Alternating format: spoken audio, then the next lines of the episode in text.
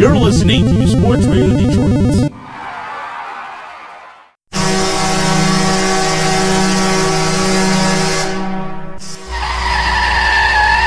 Spinning the wheels.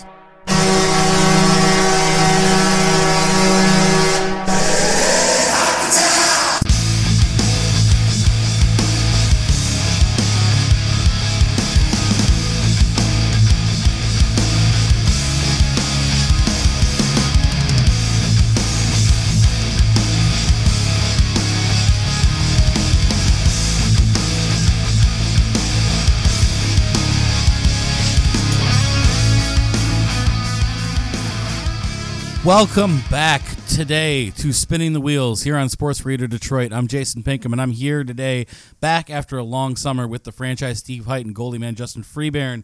And as you may have noticed, we have our own feed, guys. We're home. This is for us now. We can share with everybody. You guys can come to us for anything. We can we have we have more control than we've ever had. The SR, SRD as a whole has taken a, the next giant step forward to be what I think we all want it to be, and everybody's just kind of getting what they want. And I think you know before we get into things, uh, I want to just see how was your guys' summer. Steve, was you have a good summer? Uh, did you melt in the heat at all? You were looking forward to a hockey season? Yeah, definitely looking forward to the season changing. Today is a good omen, I guess, for what the fall could be with it being chilly and a little rainy. I'm kind of digging it, just getting ready for the hockey season.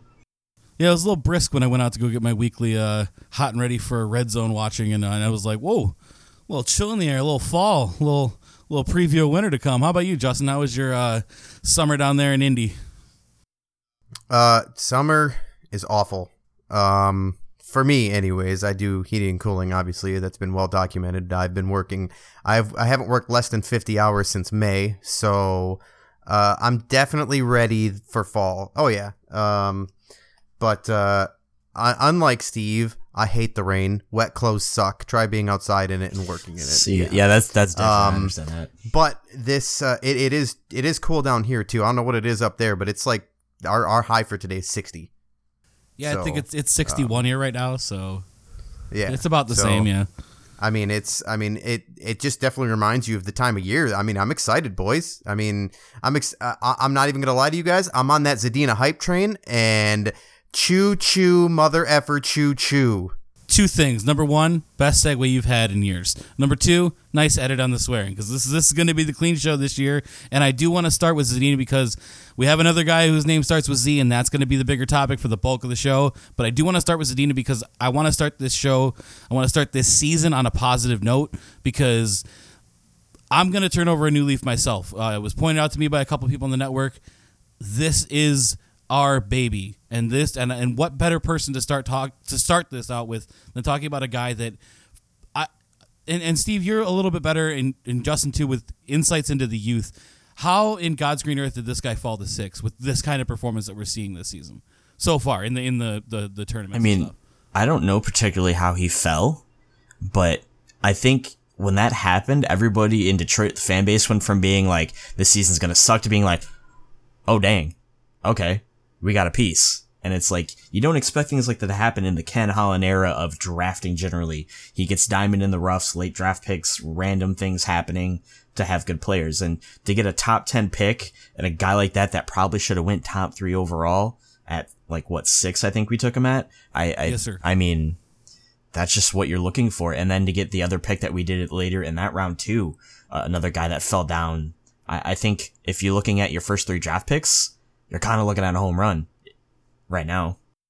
Yeah, I think we should start talking about the draft from that aspect. Joe Veleno also fell, but uh, Justin, what, what, do you what do you think caused uh, Zadina to fall? Uh, do you have any insight as to what would what made that happen, and how excited are you about him going forward? Do you, actually, I'll start with the question: Do you think he makes opening day roster? Oh, that's tough. Um, just knowing that the Red Wings you you never really know who's making the roster. I mean, uh, I mean, okay, I, am not gonna lie to you. I've been watching the camp, the the prospects camp. I watched the game on Friday and I watched the game yesterday, and let me tell you, Veleno gonna be a stud. Uh, Rasmussen looks like he belongs. Uh, Zadina, he creativity is all there, but he seems to be tataring it a little bit so far. Uh, one, I mean, one little, one uh, too many extra moves. You know, not all the time though. I mean, he's, you know, he's he can pass too. I mean, it, you, the future is bright. Um, Givani Smith, that guy, uh, whoever, I mean, nobody's really heard too much about him, but watching him, he's going to, I mean, he's got a little creativity too, on top of his grit. Um, Cholowski looks good. Uh, Sajar, Saarijarvi, uh, he also looks good, but he's battling some, uh, some injury or some hydration issues. And, uh, I mean, it, the future looks bright. It, it really does and uh, I'm just I'm on that hype train, man. Get these kids in there. How about you, Steve? Do you think either of them makes the opening day roster? I think the problem with Zadina is like if you're thinking about the depth chart related things, there's about four guys systematically that have been here before him that probably should get the chance first. Which that's probably how the Red Wings think. But if if it's me, you know, you kind of just have Connor, you know, Connor McDavid syndrome. Throw him in there, see what happens. Let him do what he's gonna do. Let him learn on the fly. Yeah, when you do that, he eats up a year of his contract. If if you don't like keep him down or whatever, but at, at the same point, like the Red Wings are in a position right now with some of the injuries that they have that they're opening up a lot of roster spots on the forward side of things because God knows our defense, we're not going to be able to move any of those pieces. So your forwards have to be interchangeable and they're going to have to be just ready to go. And I think that the creativity of Zadina really promotes well with some of the guys that we already have on the roster, like Mantha, Larkin, etc. And I can see that being a really favorable matchup, especially because when you come into the league, it's kind of like in the NFL, like a rookie quarterback. You have no idea. You have some footage of him, but you don't really know what he's going to bring. And I think in the cases of a lot of these kids that come to the league, their rookie years are amazing because nobody has a clue about what they're doing. I mean, think of Panarin like two years ago. Nobody had a clue. And he basically was like third in the NHL in scoring. Think of Larkin's Guys. rookie year. Guys, watching this camp, watching Veleno to Zadina, they are. I mean, they are superior playmakers. They are going to. I mean, I expect them to be on the roster next year. I mean, I. I mean, maybe not Veleno, but the way that the organization thinks. But I mean, I think. I mean, I think he's borderline ready now, just from what I've seen. I mean, these guys are playmakers. They they see the game, they think the game, and they i mean you know all these young kids seem to have speed to burn and with the way that the nhl is these days where you can't clutch you can't grab i mean skill wins man skill skill earns roster spots or should theoretically i mean i i, I don't know. I like these guys better than than than svechnikov Ev- evgeny the red wings svechnikov. I like these guys better than him. I think that these guys are i mean ahead of him in my opinion but obviously that's not how the red wings organization works so. Well, let's let's let's use that as a segue to talk about kind of comparing what the Wings, what we know the Wings to do versus what they're doing now, and and some of those things go hand in hand concurrently. Like what they used to do is hand out no move clauses. Steve, you handed me a great stat. I think last night or this morning, I forget. Was it five of the six Red Wings defensemen? Basically, everybody but Nick Jensen has either a modified or no trade clause. that is a that is a very old Red Wings way. and they make Okay. all, all of them make over four and a half million dollars a piece, except for I think Trevor Daley makes like three. That's that's a lot of money. That's a lot of money and a lot of not moving and a lot of nothing going to happen. But things that they're doing new is you're actually seeing hype like last season when you had this Rasmussen guy. I've been following their Instagram for a long time. There was nothing about him. Nothing. Like season camp, nothing, nothing. All it was was his draft day picture. Veleno and Zadina, I could not watch the game and still get all their statistics because they're putting them all on there. They're honestly, it seems like they're happy with like they're proud. They want to make this change, and you know, just a little minor uh, uh, aesthetic change that they made that also is kind of out with the old and with the new is getting rid of the hockey town uh, on on on the center ice, which is not that as big of a story as everybody made it to be. But to people who look for patterns in uh, franchise decision making when that's gone that's just a little thing that tells you like okay they're finally gonna hopefully finally gonna stop living in the past and stop living on the glory days but and i'll segue this into the the free agent portion of our of the our off-season episode they're also still doing some classic Red Wings things.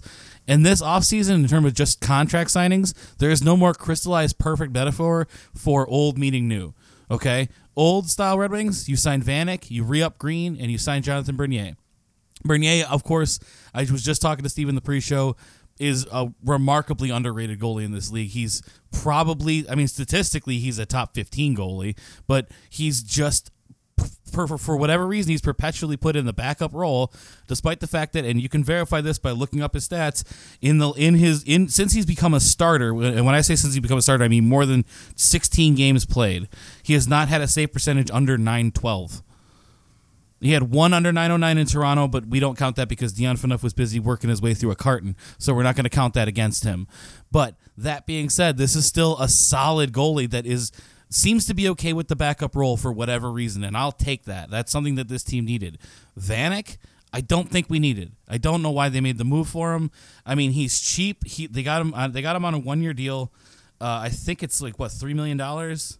Like it's not particularly high. Yeah, it's three million dollar cap hit for a single season. It's not. It's not the end of the world. It's it's it's not a big deal. But I just Guess what they gave him? a no move clause. They did. a no move clause, a guy that they almost explicitly signed to trade. Like that's I don't Well, okay, okay. The thing about Vanek, and for the past like 80 years, I mean, it feels like it's been literally the past 10 years that this dude's been moved at the dead- deadline. You could, you can hardly get a bag of pucks for this guy. So, I mean, I guess I can't really blame him, but I mean, it, it is what it is at this point. Also, not to be a mouthpiece for the Red Wings here, but I was uh what during they had Ken Holland on during one of the uh, intermissions.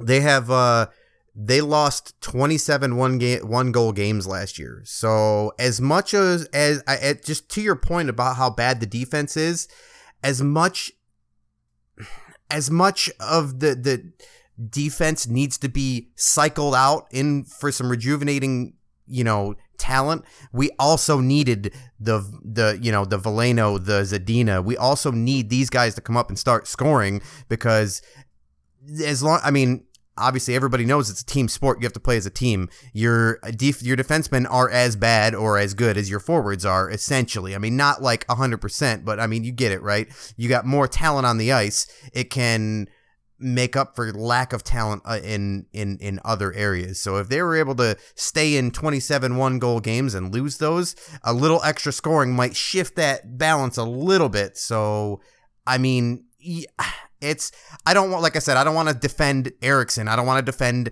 Kronwall. I don't want to defend any of these guys who shouldn't be making the money that they're making, but it's not so bad if you can swing the pendulum more towards offense and let these guys not play in their own zone as much.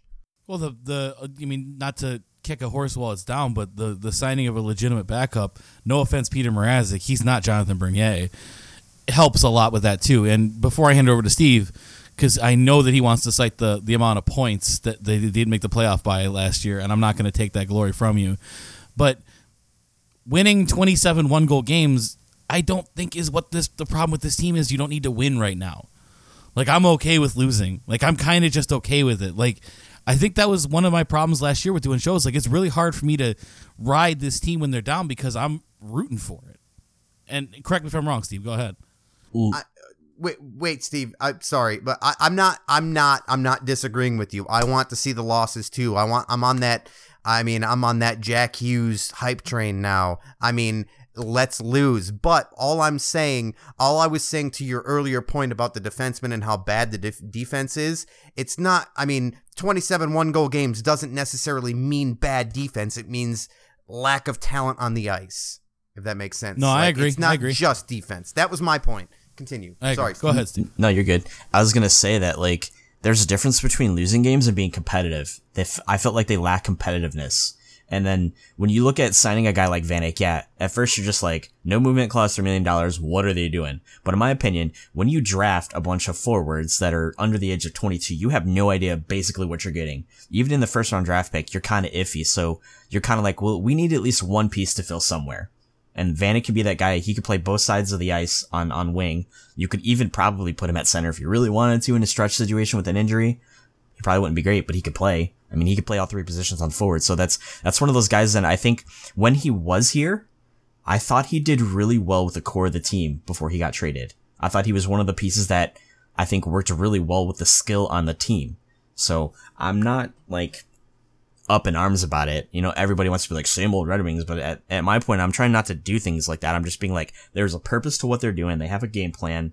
Let's just see what happens. And then if we look back at the end of the season and it didn't go well, then we can critique it then. But like right now, I think we just need to like let them do what they're going to do because we don't even know who the opening roster first forward or first center is going to be right now. So I mean, No. And let's let's speak What? to no, it's Larkin. Sorry. I was gonna say let's speak to the positive side of what they did this season because I told you that was a perfect. I told the listener I told you it was a perfect crystallization of old versus new. So that was the old. Now for the new. They paid everybody we wanted them to pay. Larkin is a Red Wing for the next five years. Mantha is signed for three years at three mil. Uh, AA got a three year or, a three million dollar contract. All these guys that we thought were on, at least I thought were on the verge of saying uh, I'm out of here. Like this isn't for me because you guys aren't going to pay me or you're not going to give me ice time. They paid him. They paid him pretty well. Mantha, I think, actually got a little bit underpaid for what he can do, but still, you got him. And then you also locked up Bertuzzi and Frk on one or two and one year deals respectively. And I think that's a good sign, especially the Larkin deal. Like I, we, you know, Justin, I'm pretty sure you called it exactly at five years at six point one, or you might have said six, but that is that is a great deal. Like that that could, I mean, he's not ever going to be, I don't think, a 90 point a year guy, but six million dollars in this league buys sixty or seventy points a year, and I think Larkin is capable of that now. I think he's shown that he's he's capable of scoring. He's shown that he has the ability to play all eighty-two, or at least not be completely incompetent by the end of it. And I think he is somebody you can actually build around, not as a centerpiece, but as a centerpiece adjacent piece, if that makes sense. Steve, you look like you got a lot on your mind right now. I can't tell. no, I mean you asked Justin, so go ahead. Okay. Oh, uh, yeah, it's all good. Um, I, I, I mean, I was, I guess, I was hoping for more around the five mil range, just based on, um, you know what he's done and his track record. quick. But that extra, but honestly, go ahead. Since the listeners can't see, that was just a lot of shaking heads. Yes. By the way, real quick, go ahead. Um, I yeah, I mean, I would have rather seen you know a five by five or a six by five, but that extra million is not going to kill you, considering you know they paid Thomas Tatar five million and he put up like forty five points. You know, so to have somebody, I mean, you know, to have somebody who's uh the cornerstone of the future, uh, who's a center and who instead of giving him a bridge, you give him this deal so he's locked in. I mean, this is your future captain. I'm sorry. I, I, Jason, get ready to pay me a hundred bucks here in a couple years. But, yeah. uh, this is, I mean, it is what it is. It the six million compared to five million doesn't kill me because sixty three points in an eighty two season in, in an eighty two game season for a guy on that team. I mean, how could you really get worse? I mean, as they start bringing in more high end talent, he can only get better, right? That's what logic says. see where do you stand on these signings? I mean, I- think all of them are really good. I mean, like I kind of agree with the sentiment, maybe the five, even four and a half, because I still don't think he's proved that he's a top tier number one center talent. That's just my opinion. It's not that I dislike him. I'm sorry. I don't, he's it's. I, I don't want to argue with you, but top. I mean, six million is not top. Is He's not, not number John one center money anymore. Well, He's not. I know, He's but- not even but Auston John- Matthews. Right. But John Tavares is getting ten. Is getting nine mil. Is it eight or It's- nine? I thought think it it's was like 11, 11. this year, and then it goes down. Eleven. That's my point. That's he's making five million less, and he is what this this. Uh, and producing 40 points less. well, Half for half. That's kind of fair.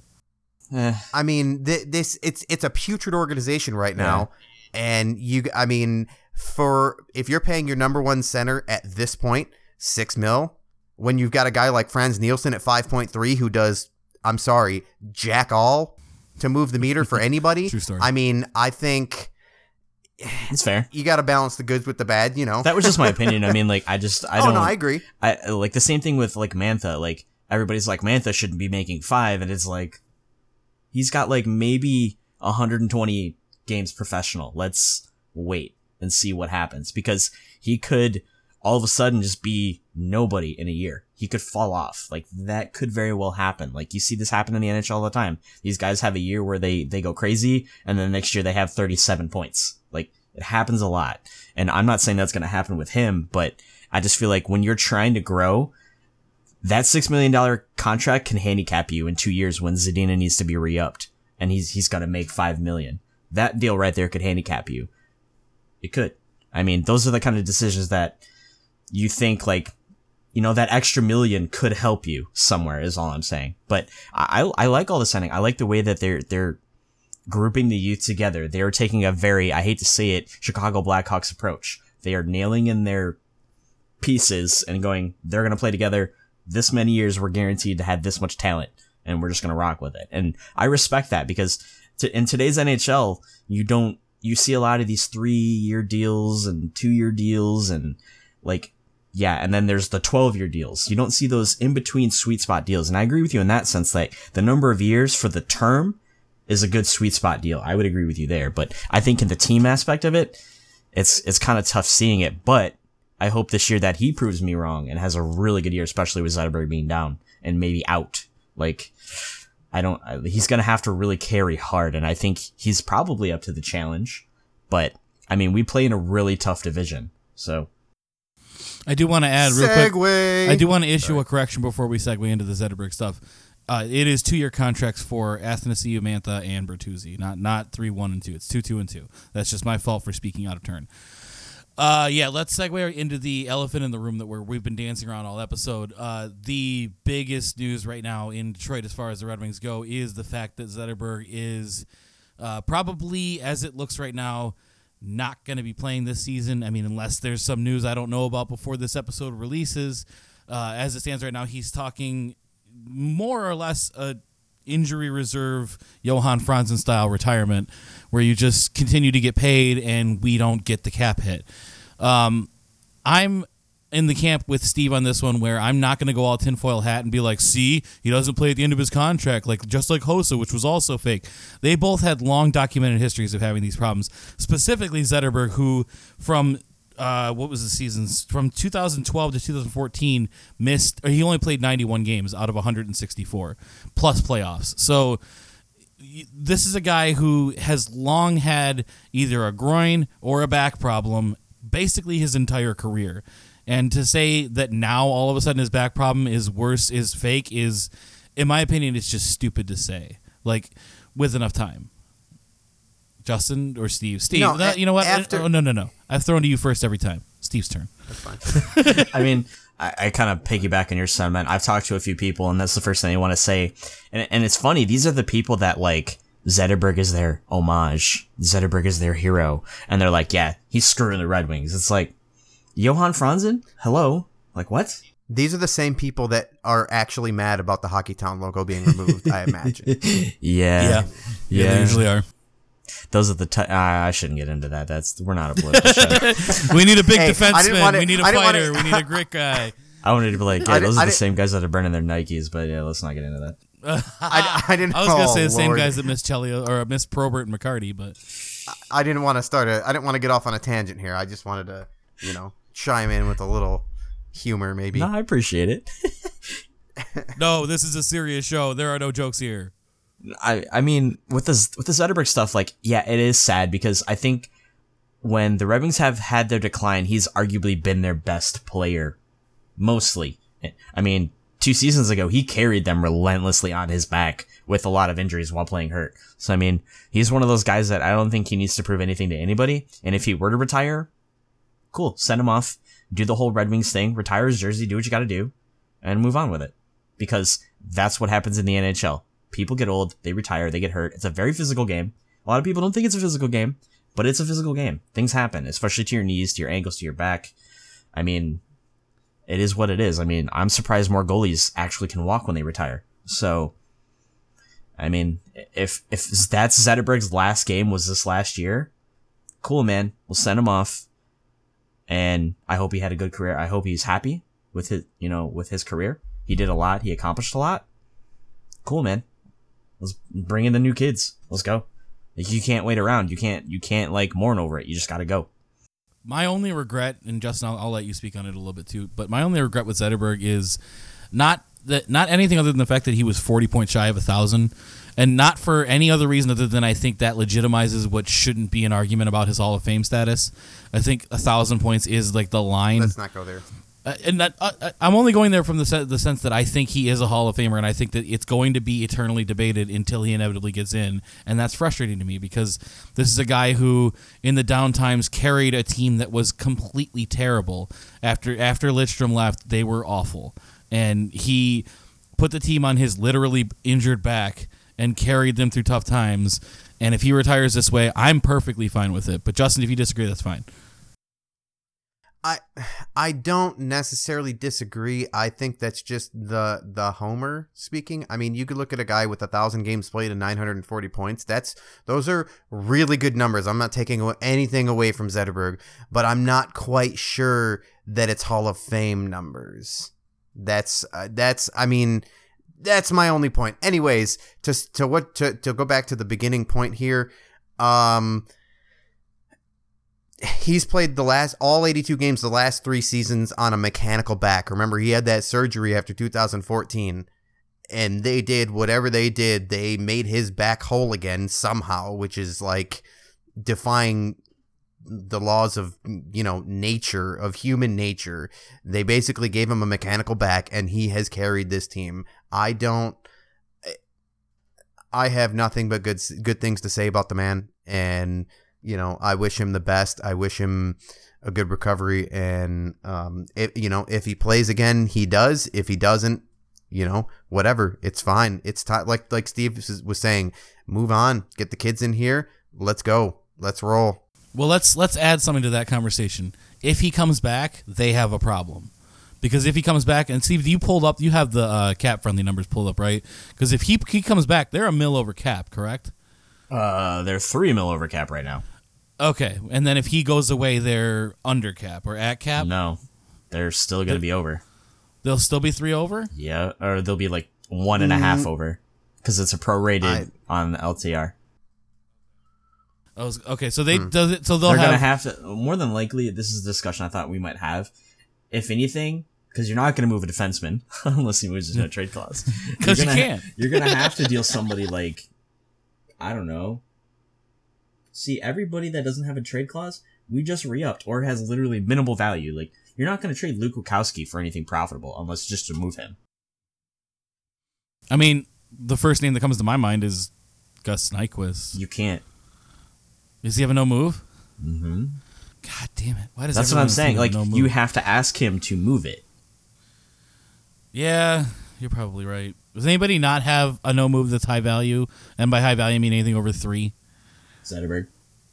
Well, Zetterberg. Johan we can't move Franzen. Zetterberg. We can't move. They're not going to do that. Anthony Philly- Mantha. That's the next one. See, Yeah. like everybody Yeah. that's not guaranteed no no trade clause, you literally just re-upped or is the core of your youth.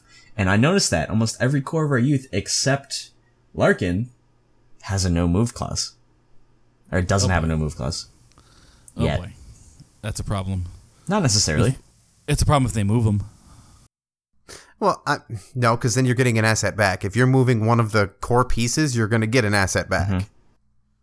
I mean, as as much as as a fan, you you you know, as a Red Wings fan, you you you, watch them so much and you grow to like these like them as players, and you hope that they stay Red Wings forever if they're you know if they're good enough or whatever. But if they have to trade, you know, if they have to trade an Athanasiu or something, they're gonna get something back for him that will be worth their time, be it a a, a mid to high draft pick or you know a medium defense prospect or somebody.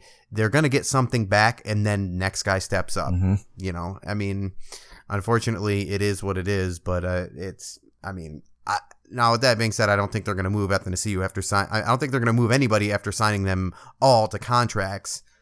I don't know why they would sign them to those contracts if they were going to move them, Steve. Stop. But I mean, you could move you could try to move a Glendening for pennies, you could try to move a Jensen for pennies. I mean, just to these are just cap moves. I mean, to get under the cap, I could see something like that happening before moving one of your quote unquote pieces. There's also, I mean, the minors, right? I mean, you could technically send somebody down. If they have a mo- no movement clause, they have to clear waivers. For sure. So then you'd be getting rid of somebody for free, basically, with no return. Well, we've seen that a lot here. Let's try was the defenseman that is saying. now on Toronto?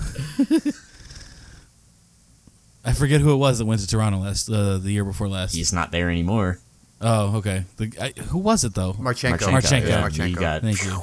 Babcock is like, nah, fam, you're out. Yeah, it's another one of the, another one of those That- guys that we see just get cast off that was going to be great here and then disappears. But go ahead. I'm sorry. I was gonna say that's when I think about all these things that we're talking about cap related. It makes me think of the Toronto because of the John Tavares deal, and then you have, you know, Marleau making six million dollars. You're gonna have to re up, you know, Matthews, Marner, N- Nylander, and then two of your defensemen. Like at some point, you're gonna have to move something to get an asset. But if you're moving one of those pieces, you're getting a really good asset. So it's like a win. It's kind of a, a win-win, lose-win because yeah, you might be getting rid of a piece of your core, but you're getting a huge substantial return back with it. But that return is not going to be what the Red Wings return would be. It's not even close. So just, just to kind of, Steve. Steve.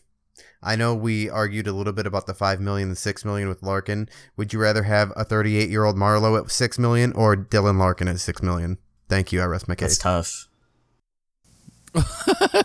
and then Justin Mike drops as if he won the argument. And like it's not that's even tou- over. That's, that's tough. I mean, yeah, Marleau's at the end of his career, but who's got a better shot of helping that team win a Stanley Cup?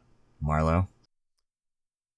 Oh, get don't no no. You guys have okay. You guys have pieces around. I'll just you uh, guys have- mute my mic and watch. Marleau is the final piece. No, John Larkin Tavares is the final beginning if we're being piece. Eat my butthole. okay, stop. I think my true colors are But showing. no, I I'm, should I'm stop. just, Are you guys- I'm just, you guys- I'm just messing with You you. guys still going, or can I unmute? Okay, okay, cool. So I think my true colors are showing. bleeding a little blue there. Uh, just a touch. But no, I mean, no matter what, regardless of what happens, there is there is the unquestioned fact that at some point between now and the beginning of October, Ken Holland's going to have to work some cap magic. Like that's regardless of what happens, he has to shed a mill and a half, and he doesn't have a lot of flexibility to do it with. But he's been able to do it. Yeah, we doubted Think- this. Uh, uh, what two years ago when he traded deals, think of all- Datsyuk? Yeah, He literally just traded Thomas Tatar for three picks, and he played three playoff games for the Golden Knights, who went to the Stanley Cup final. Oh, Let me guys, just I got tell a you that. Hold on, I got a little something in my throat. healthy scratch. Ugh. Ugh. That was a healthy scratch in my throat. Sorry.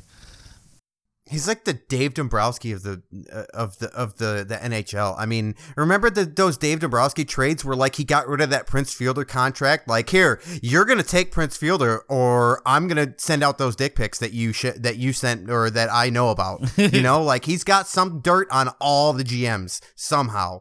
Yeah, but the difference is, is Holland hasn't gutted the farm system. Like the farm system is actually fairly strong. Like they're not defensively strong, but they're offensively strong.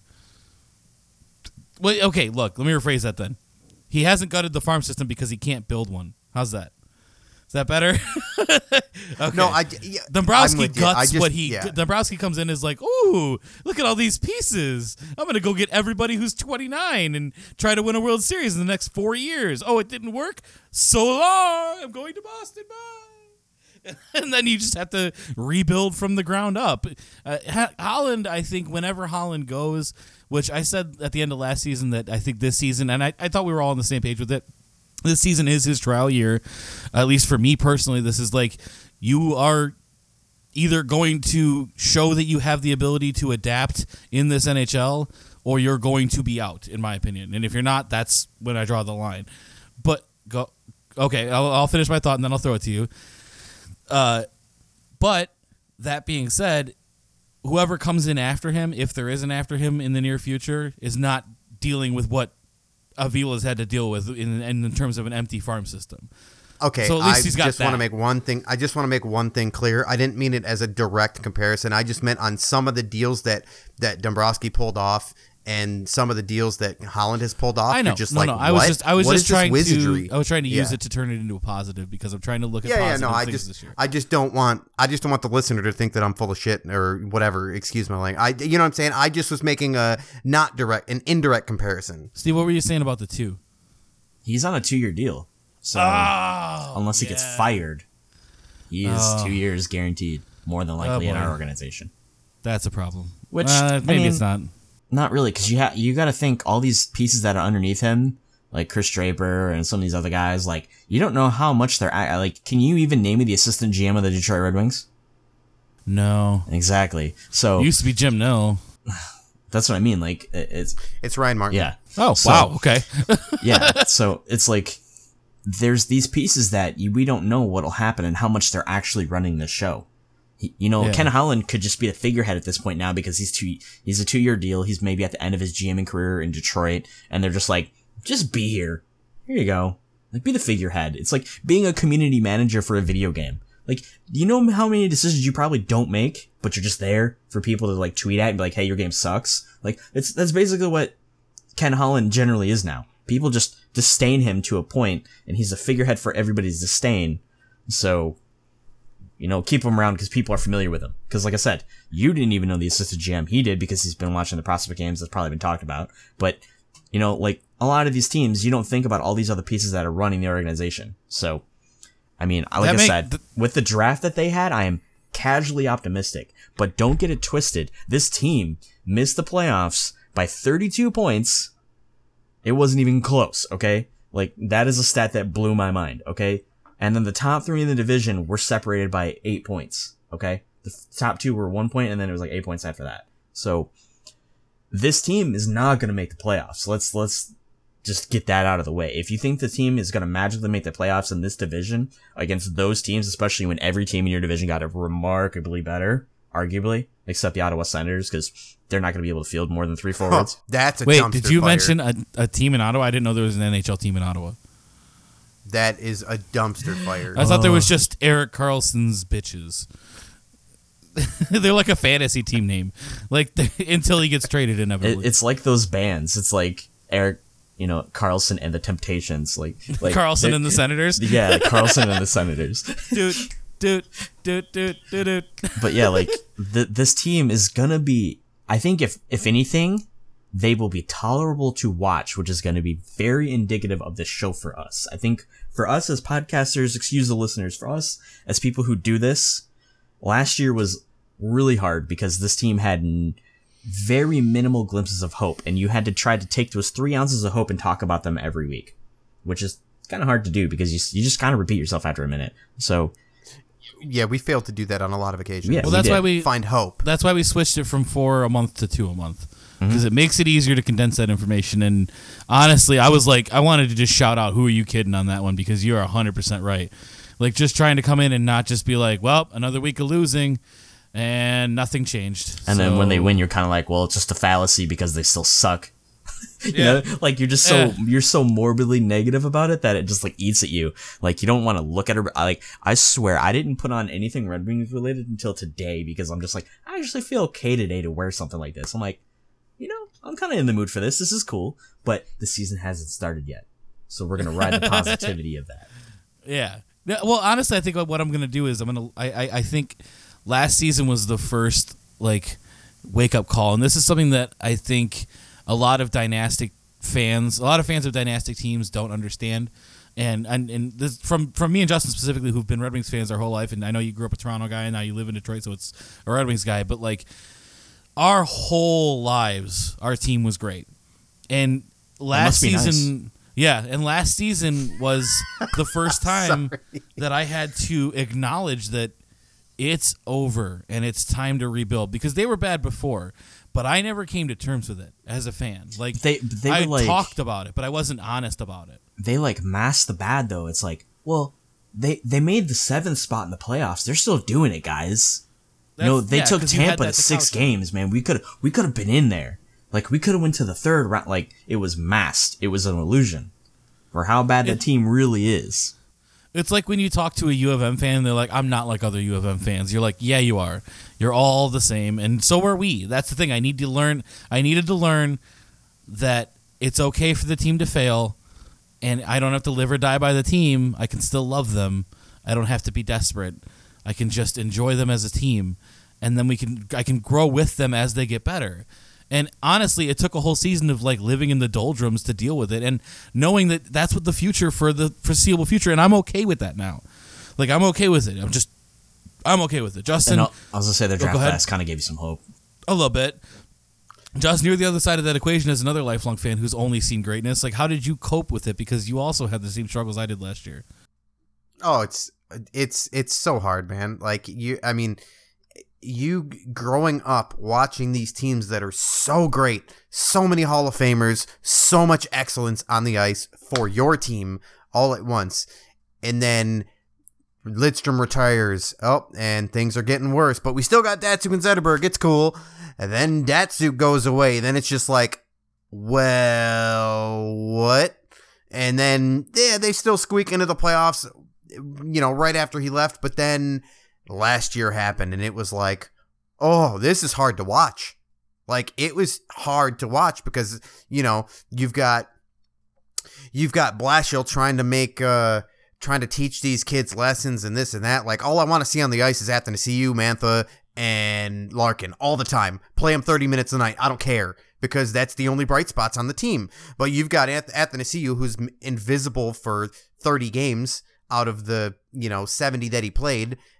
Eh, But he was really good in 40 games. But it's just like he's, you know, playing him 13 minutes and then 19 minutes and then thir- it's like it's just so hard to watch and you're trying to focus on bright spots and the only bright spot last year was Larkin, Mantha, at the Athanasiu when he was good or when he was playing well. And Jimmy for the first half of the season. What? Jimmy for the first half of the season. Oh, well, I mean, He that's was kind of a god this for a while. I mean, he's 33. I mean, he's 33, 34, always been battling groin injuries at lost cause. Last year of his deal. Oh man, I can't wait for that to be over. Oh, I'm sorry. Okay, I just want to Uh, I want to touch on something that you said there though because this is something that really will clarify the difference in perspective and why it is that through all of this, Justin and I have been freaking out and Steve has been completely tame. Because when we were 16 and Justin was 15, at the height of our fandom, like living and dying by this franchise, every win and loss, I'm documenting it. I was keeping paper game sheets at home of tracking penalty minutes and everything. Luc Robitaille was a third liner. Like that's what I need to stress to the listener, and you guys know this because you were there. That is hard, even 16 years later, to come to terms with that we had a Hall of Fame guy, no question, first ballot as a third liner on our team because we had that stacked of a roster. That team was stupid, bro. Do yourself a favor, listener, everybody, go back and look at the roster for the 2002 Red Wings, and you'd be like, what? Yeah, nobody had 40 really? goals. Who cares? Everyone had 25. Everyone. It was stupid. Thomas Holmstrom had It- 25 that goals team- that year. Like That team was ridiculous. it was Oh my god, and, I miss it. And and 16 years later that it's not just a normal 16 years though. It's from 16 to 32 years old. So it really was like like sports mimicking life. Like you're not young anymore. You have to come to terms with being an adult. You have to come to terms with just being a fan of a sport and not having it define you as a person. And that took me two whole years to do. And I'm happy to say that I'm finally on the other side of it now. And I could see this for what it is is just this is hockey and that's okay. Yeah, I mean, and but now, I mean, now I'm coping because now I get to watch Zadina, I get to watch Rasmussen develop, I get to watch all these players that I want to see, and it gives me hope for the future. Honestly, I mean, last year sucked, but the the the lack of care started in about November, right? Because you know they came out with an okay October, and then they just sucked. But this year, I still have that lack of care, but I want to see these players develop, and I want. I mean, I have something to look forward to. Whereas last year, it was just we were just dead in November. We were just we were dead inside in November. So I didn't intend on this being a topic, but now I have a question for Steve since we've just been talking over him for the last five minutes. Um, from a guy okay. who from a guy who grew up with a team that is what we are now. Here's the question that I think is actually going to be harder to answer. Not yet. Well, they Gotta prove they it. were they were what we are now is what i'm saying we, okay so here's the question would you rather have grown up with the success of the red wings being your core team or would you rather have grown up prepared for the world and being a fan of the toronto maple leafs and knowing that success is fleeting but Well- that someday it may come back Yeah, they maybe didn't have the success that Detroit did, but they still had some phenomenal players. I mean, we had Cujo, Felix Potvin, Mats Sundin, arguably one of the best Swedish players. I mean, we still had Agreed. bright spots. We still have years where we made the playoffs. I mean, against Boston the one year, the nightmare, as we like to call it. I mean, this last year, they, they looked good. and they're still continuing to look good. So I mean, as a fan, I've been always been able to separate it because they haven't been amazing. They've had years where they've been like really good, and they almost made it. Like the one year against Ottawa, they were there. It was Game Six. They almost got it, but they didn't, and it's okay because it doesn't matter. Maybe it's just because of the different perspective of where I grew up. It's, I mean, hockey is life there no matter what. It doesn't matter if your team isn't doing it. it it's still hockey. It's still life. Oh, I was gonna say, and It's like the NFL. I just want to touch here. on. I'll say I just want to touch like in okay in in Toronto or Ontario. There's I mean they've got the Marlies, they've got the CH. I mean in Ontario there's like a thousand CHL teams. Mm-hmm. Like in Canada, I don't speak from experience, Steve, but from what I understand, hockey is hockey equals life It's a year-round activity. for everybody. Hockey equals life. Period. Mhm. So I get it. Like I don't know it. I do have a question for you, Steve. Though, Okay. who do they resign, Marner or Nylander? Because one of them has to go after this year. I value Nylander a little bit more. Just because I like his style of play and I think he fits the mold with Matthews a bit better. do But you think they ship Nylander out before, or do you think they try to work a deal or let him You go? mean Marner? Marner. or Marlin? Do you think they do you think they ship Marner out or? No, I think they're gonna get both of them signed. They'll do it. oh, really? You really think so? Mm-hmm. There, I think Kyle off next Dubas year. is a very smart man, and the way Mar- that the deal is structured for John Tavares allows them to do that. At one point, when those contracts are up, you could see the the dip in certain years. They're they're prepared for it. I'm okay with it. Hmm. Huh. I mean, look at teams like the Penguins. They have two guys that are making basically te- twenty million dollars on their cap, and the rest of their team is just whoever. Yeah, seventeen point four seventeen works. point four is You know? two players. Because I Yeah, mean, 'cause they going forward, eight point seven. going forward, your pieces are basically going to be Matthews, Tavares, and then I mean your defenseman Zaitsev, maybe Morgan O'Reilly if he pulls his head out of his you know what. I mean, I, I think that team could be re- that that team is very scary to me. Like if you think about it, just looking on paper, that team is overwhelmingly good.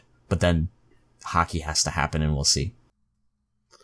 I just, I, it's going to take a salary cap miracle to get all three of them signed with Tavares and Maybe they trade everything Patrick that's Marleau. going on. That's six mil right there. They Yeah. could easily. All right, let's wrap this up by speaking of hockey to come. Let's make our predictions for the year.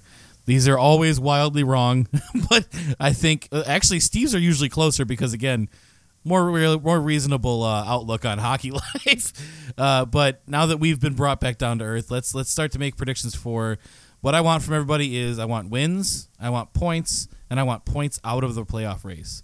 And I'll start by saying 34 wins for 85 points, and that'll be enough for 26 out of the playoff.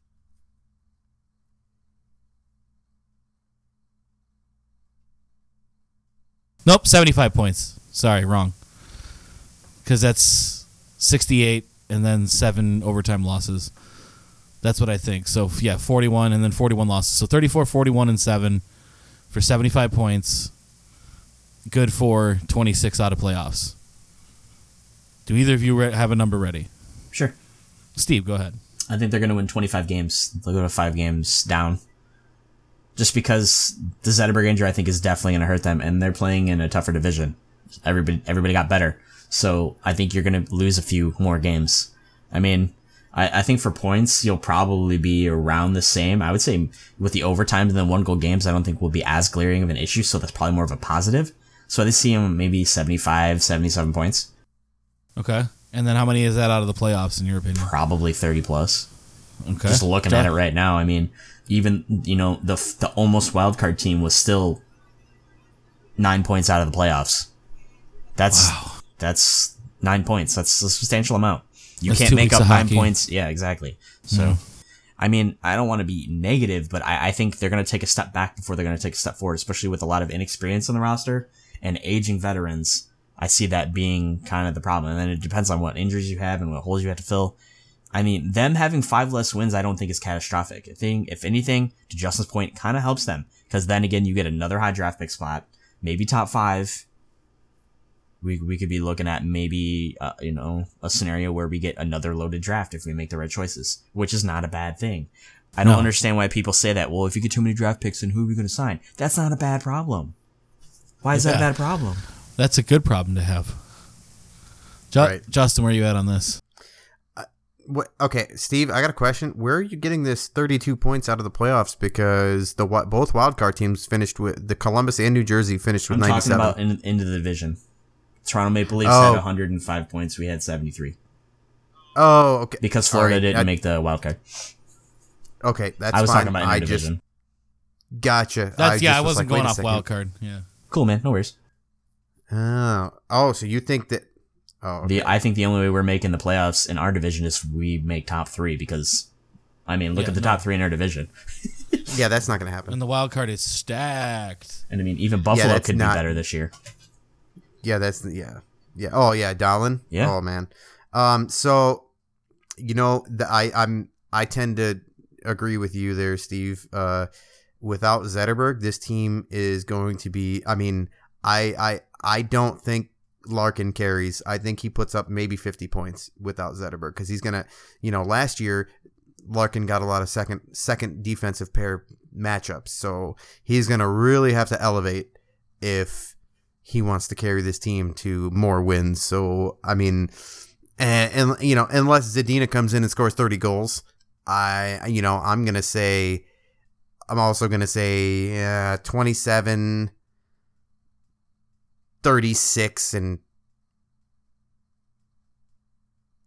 sixteen. Wait, does that do? Is that math right? It's close. 27, 36. Oh, and nine and eighteen. Okay. No, nineteen. So that's 54 plus 19 is 60 73 points is what you're saying. And how far back? Uh, I mean, if if Tampa Bay, Boston, and Toronto all play at that same rate, they're going to be forty points out.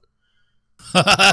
I mean, look, Tampa Bay finished with 113, Boston finished with 112, and Toronto finished with 105. And Toronto got Tavares, so they didn't get worse. Boston didn't get worse, and Tampa Bay didn't get worse. Tampa Bay So- basically sustained. I, I mean, it'll be 30 plus. wow. Just being realistic. I mean, that's that's what it, that's what it is. It's not that we're being negative. It's it's realistic within when when when you want to improve as a team, you start with small increments. Getting better in your division is one of them. You got to start small. You can't be like, we got to make the playoffs and win the Stanley Cup when you literally missed the playoffs for 37 points. Like, sorry, you can't you can't play like that. Things are also getting better, though. I mean, Mhm. you've got Howard's contract coming off the books. You got Kronwall coming off the books. I mean, you got.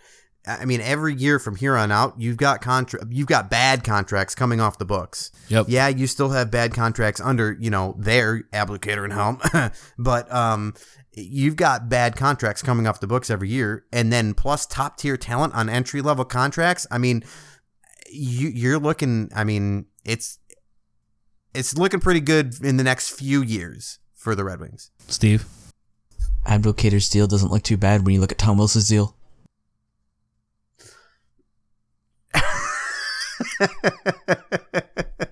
Tom Wilson is making more money than Dylan Larkin. Wait, what? Yeah. You didn't hear about Tom Wilson's deal this offseason? No. Yeah, you go look that up when the show's over and have a good have a good shouting match with yourself alone.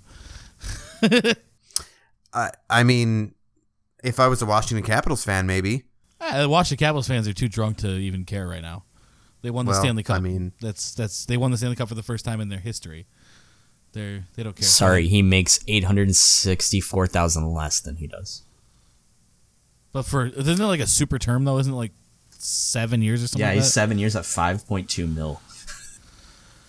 How many? What, what's Oh the most amount of God, points this guy's put up? Justin's face change was amazing. he's just like what? I think he only puts up like thirty points a year. I was say I thought this guy was a goon. He is. Oh, he's a notorious goon. I mean, I thought he's He's got some, not like- a little bit of talent, but he's a goon. Yeah, he's he's more akin to like a Holmstrom, I would say. Steve, Uh-oh, Thirty-five uh-oh. points. I called it. Yes, thirty-five. one hundred and eighty-seven Uh, penalty minutes. Throw him five mil. Done. Gotta protect the boys. Gotta protect the boys. Oh, Luke Witkowski. That's that'd be like Luke Witkowski getting three million. Anything over two. You're like, wait a minute, bud. Luke Witkowski getting anything over one, I'm kind of concerned with. Uh, That's wow, Yeah. that's crazy. yeah. Okay. Well, on that note, oh go, my god. He, What? That's the highest point total of his career, and they threw him five. He hasn't had over. I mean- he's only had over twenty points twice. I mean, okay, I get I get the Abdelkader thing. He was he was trending upward, and then he played on a line with Datsyuk and had like a career year, and they're like, "Oh, give him all the money," and then he sucked since. So I I mean, I don't blame it Abdelkader for signing. I don't blame players Oh, for no. signing these contracts. I'm just kind of like, oh. Oh no, it's definitely on management for sure. yeah, it's kind of like you look at you know uh Rick DiPietro, and you're just kind of like, wow, goalie of the future. What's he doing? He's probably serving donuts in the Long Island area.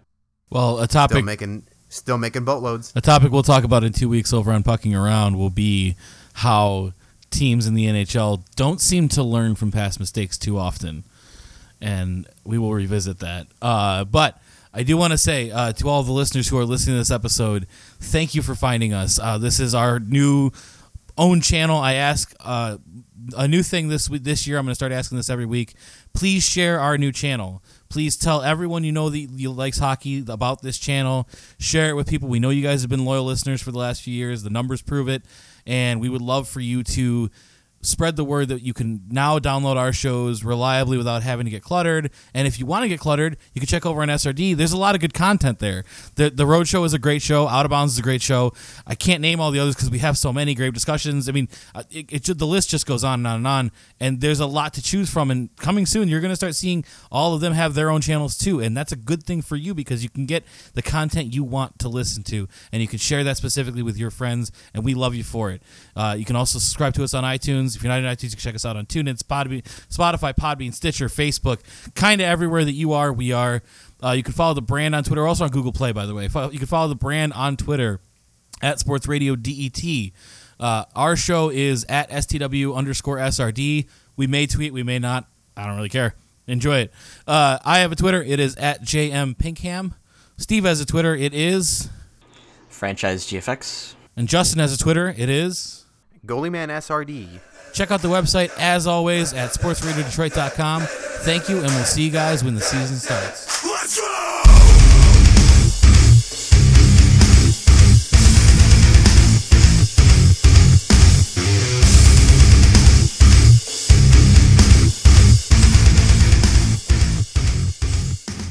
This has been an SRD production.